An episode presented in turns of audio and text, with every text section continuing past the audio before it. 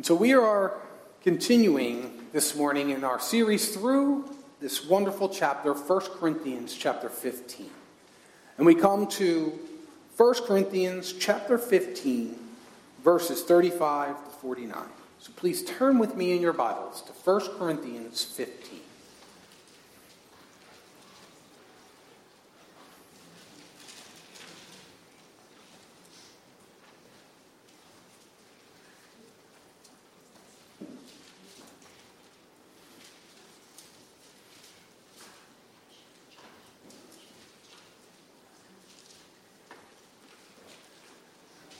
1 Corinthians chapter 15, beginning in verse 35.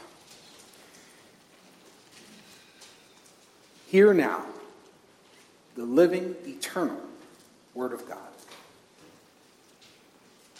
But someone will ask, How are the dead raised? With what kind of body do they come? You foolish person, what you sow does not come to life unless it dies. And what you sow is not the body that is to be, but a bare kernel, perhaps of wheat or of some other grain. But God gives it a body as He has chosen, and to each kind of seed its own body.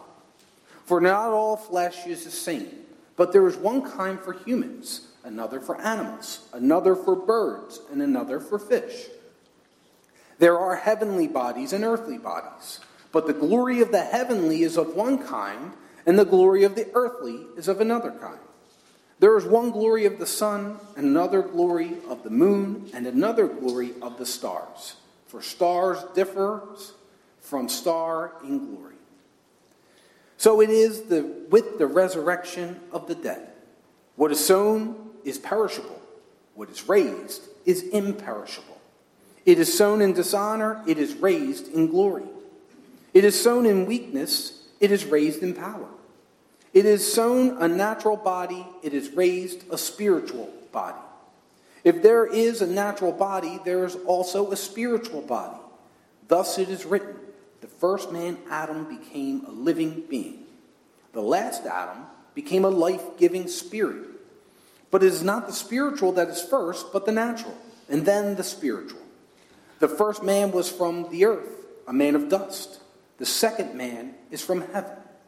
As was the man of dust, so also are those who are of the dust. And as is the man of heaven, so also are those who are of heaven.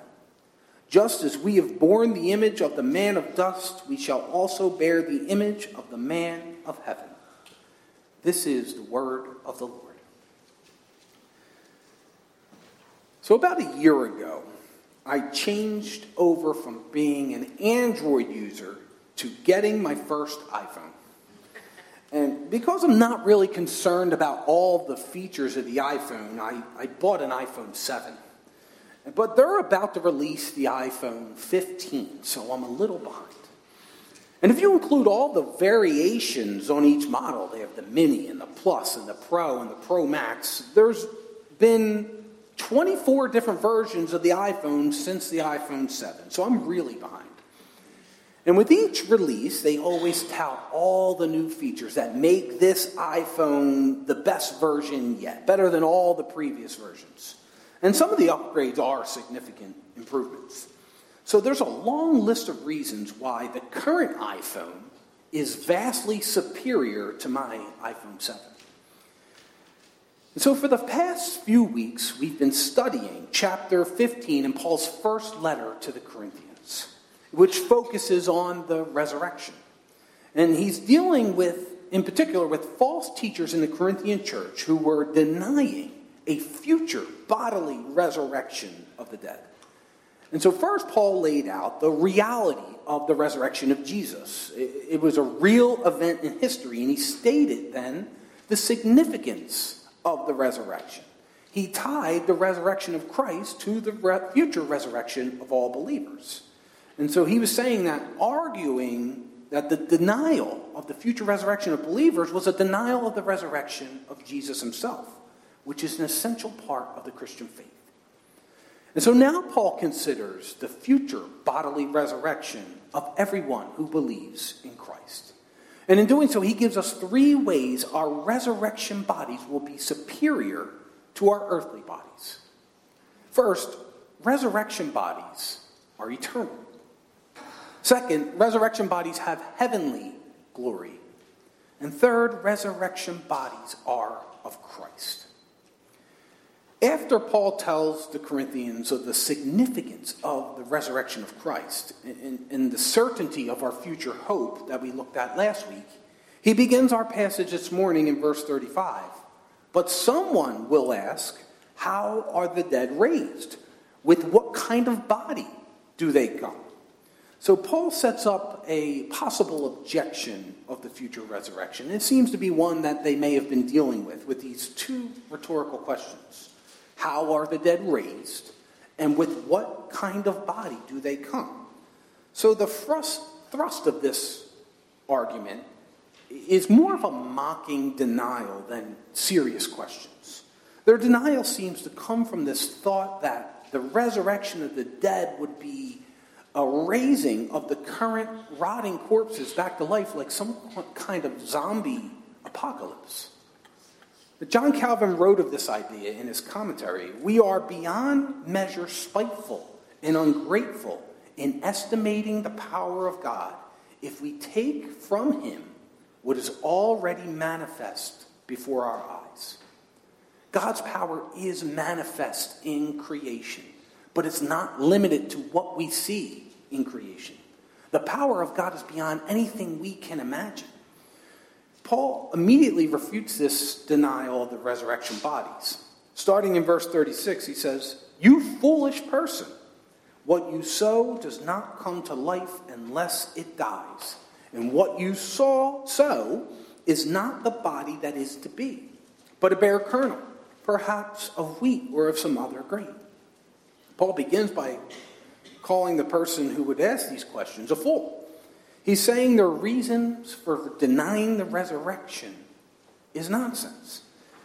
Then he replies with a few analogies uh, from creation to describe the resurrection body. We see this analogy of a seed and a plant. He says, What you sow does not come to life unless it dies. And so, sowing would be of a seed. And a seed is buried in the ground and seemingly dies. It actually decomposes while it's in the ground. But in this burial, in this death of the seed, a new life comes and emerges from the seed. And it's almost completely different than the seed, but somehow it's the same living entity.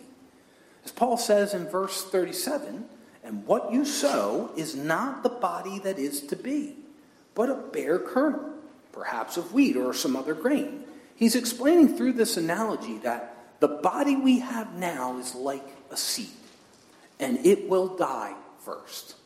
Then he says in verse 38 But God gives it a body as he has chosen, and to each kind of seed its own body. Every seed grows into the type of plant God has designed it to be. And in the resurrection, the body of every believer will be as God has designed. And so, the first way we see here that your resurrection body will be superior to your earthly body is that your resurrection body is eternal. Your earthly body will die. Paul actually says it must die in order that your resurrection body will come about. But the resurrected body won't die. In the next paragraph, Paul begins to drive home the points he's been making through his analogies. He says in verse 42 So it is with the resurrection of the dead. What is sown is perishable, what is raised is imperishable. Our current earthly bodies not only will die, but they're currently in the process of dying. Our current bodies get sick with all kinds of illnesses, infections diseases, injuries. Our current bodies get weaker over time. Our joints don't work the way they once did. Our muscles fade in strength. Our eyesight and our hearing start to go. Everything about our earthly bodies is perishing. But not so with your future resurrected body. It's imperishable. Not only is it eternal, that it won't die, but it also won't get sick. It won't fall apart. It won't get frail and weak over time. Your eyesight, your hearing will be perfect. There won't be any pain. There won't be any suffering. I'm in my early 40s, and there's times where I feel the difference. It feels like my body isn't working like it once did. My sinuses constantly bother me, my joints and my back start to ache. And I know some of you may be thinking, early 40s. You haven't seen anything yet. Just wait. But the truth is, I am waiting. We're all waiting for the day that Christ returns. And you'll be raised up in glory in your glorified, perfected, heavenly body. There will be no more pain. There will be no more sickness and disease, no more physical decay, no more physical suffering. Your resurrected body will be a body that never dies. You won't age. Your body won't decline. Now, we have sayings that actually refer to the issues that come from having these earthly bodies, like uh, you can't put an old head on young shoulders, or youth is wasted on the young. And it's referring to the conditions of our earthly bodies. When you're young, your body works great. You're strong, you're vibrant, but you're also kind of foolish. You're lacking wisdom that only comes from age and experience. But this problem only lies in our earthly bodies. In the resurrection, the wisdom of maturity will be combined with the strength and energy of youth. The resurrected body will bring about a flourishing that we haven't seen or felt in this life. And so, as you struggle in your current body, as we all do to varying degrees at different times, you can know for sure that God has promised you a resurrected body that is superior, far superior to your current body beyond your wildest imagination. Your future resurrected body will be without any imperfections for eternity. Now, Paul not only compares the perishable versus imperishable nature of our bodies, but he gives another illustration in verse 39. For not all flesh is the same but there's one kind for humans, another for animals, another for birds, and another for fish. So Paul's now explaining that there's different kinds of bodies for animals, for birds, for fish, and so on.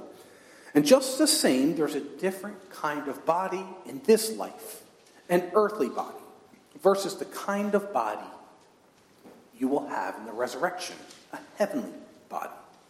And one way they differ is in their glory. He says in verse 40 There are heavenly bodies and earthly bodies, but the glory of the heavenly is of one kind, and the glory of the earthly is of another kind. And so the second way our resurrection bodies will be superior to our earthly bodies is our resurrection bodies have heavenly glory. Paul illustrates this idea further in verse 41. There is one glory of the sun, and another glory of the moon and another glory of the stars, for star differs from star in glory. The sun and the moon and the stars differ from each other in their splendor and their brilliance and their glory. The stars each have their own position, their own brightness and magnitude. God made the sun and the moon and the stars for their own purpose with their own glory. In the same way, your resurrection body will be different. It will be of a glory of heaven. The glory of your earthly body is earthly, it's of one kind, but the glory of the resurrected body is heavenly. But it's still you. There is both a continuity and a discontinuity between your earthly and heavenly body. The continuity is that it's still you, you're the same person. And the discontinuity is what Paul has been laying out. Your resurrected body is eternal, it's of heavenly glory. There's a greatness to your resurrected body that we don't fully understand. But we do know that our resurrected bodies are eternal. They're immortal. They won't die. Their glory is heavenly.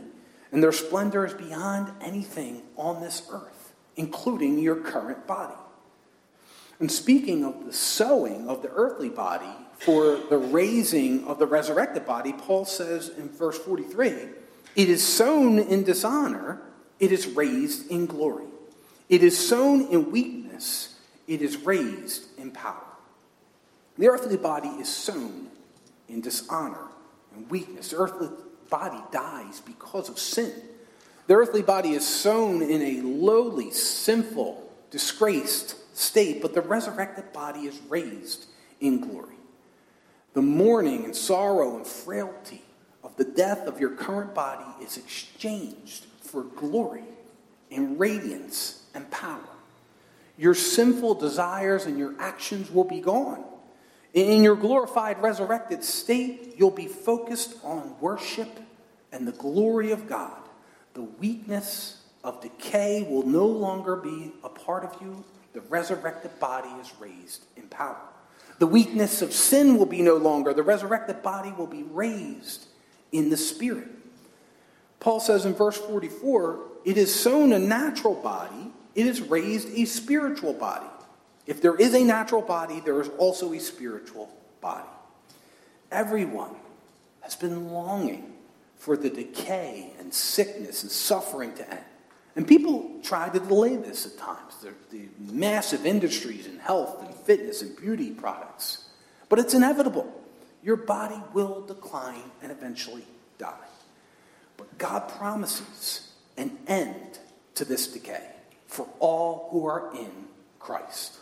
And he does so not by getting rid of our current sinful, decaying bodies, but by transforming them, by taking what is perishing and turning it into something imperishable, by taking what is natural and turning it into something supernatural, taking what is dishonorable and turning it into glory. And so, being freed from the limitations and consequences that come from sin, your resurrected body will be honorable and perfectly suited for pleasing and praising God throughout eternity. And so, your resurrected body will be superior to your earthly body because it's eternal and it has heavenly glory.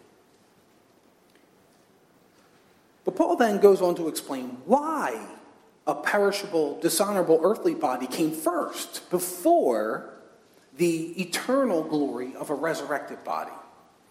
Starting in verse 45, I'm going to read all the way down. He says, Thus it is written, the first man, Adam, became a living body. The last Adam became a life giving spirit. But it is not the spiritual that is first, but the natural, then the spiritual. The first man was from the earth a man of dust. The second man is from heaven. As was the man of dust, so also are those who are of the dust. And as is the man of heaven, so also are those who are of heaven. Just as we have borne the image of the man of dust, we shall also bear the image of the man of heaven. Our earthly bodies are of Adam. And just as Adam was made of dust, our earthly bodies are of dust. And it says Adam became a living being. Paul's actually quoting from Genesis 2 in the creation account. And he's making his point. He's establishing the timeline.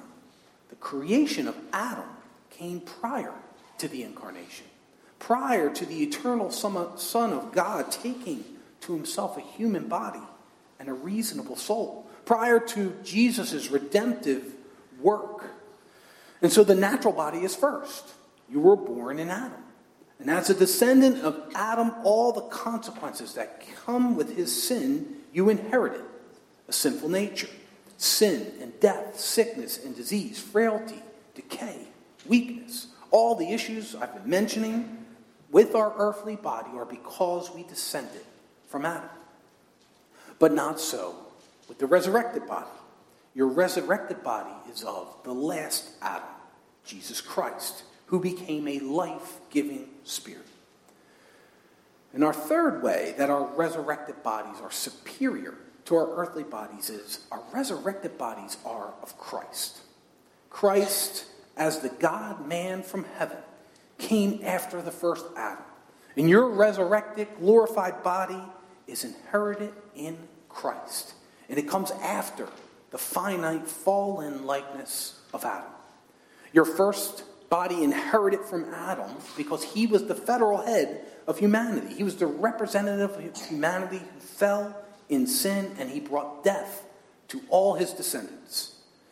For human bodies to be anything other than weak, sick, diseased, dishonorable, frail, decaying, and dying, there needed to be a second Adam. And God provided this second Adam in the person of Jesus Christ, who also was the federal head, the representative of his people. And he perfectly obeyed God and his law. He obeyed where Adam failed and where you and I fail as well. He paid the penalty of sin and death for the sins of all who put their faith in him. And so you inherit a natural body because you belong to Adam, and you will inherit a superior resurrected body because you belong to Christ. And so through faith in Christ, your resurrection is into a new glorified body, into a new glorified life. And this is as good as done. It's been secured by the, resurrection in glory of Jesus Christ. And your resurrected body will be like the resurrected body of Jesus himself. When we read the resurrection accounts of Jesus, we see there was a continuity and the discontinuity of what he was like before his death and what he was like after his resurrection. Paul has been making this same connection for our bodies. Jesus, in his resurrection body, was enough like his pre resurrection body that Mary Magdalene finally recognized him when he appeared to her. But his resurrection body was different enough that she didn't recognize him at first. And Paul also says that the natural body is sown in death and will be raised as a spiritual body. Now, he's not saying that we won't have a physical body. He's saying that a spiritual body is one that has been permeated by the Holy Spirit and it's been granted eternal life. Your new body that you will receive at the resurrection will be forever guarded from sin and death by the power and love of God. You will be imperishable, and all the weakness that is brought on by sin will be no more. And the glory of your resurrection body isn't your own glory. But we should all share in God's glory in our resurrected bodies in the new heavens and the new earth. We will be experiencing a deeper fellowship with God without all the consequences of sin, without sin and death, because they've been defeated and removed. And God's glory will finally be all in all.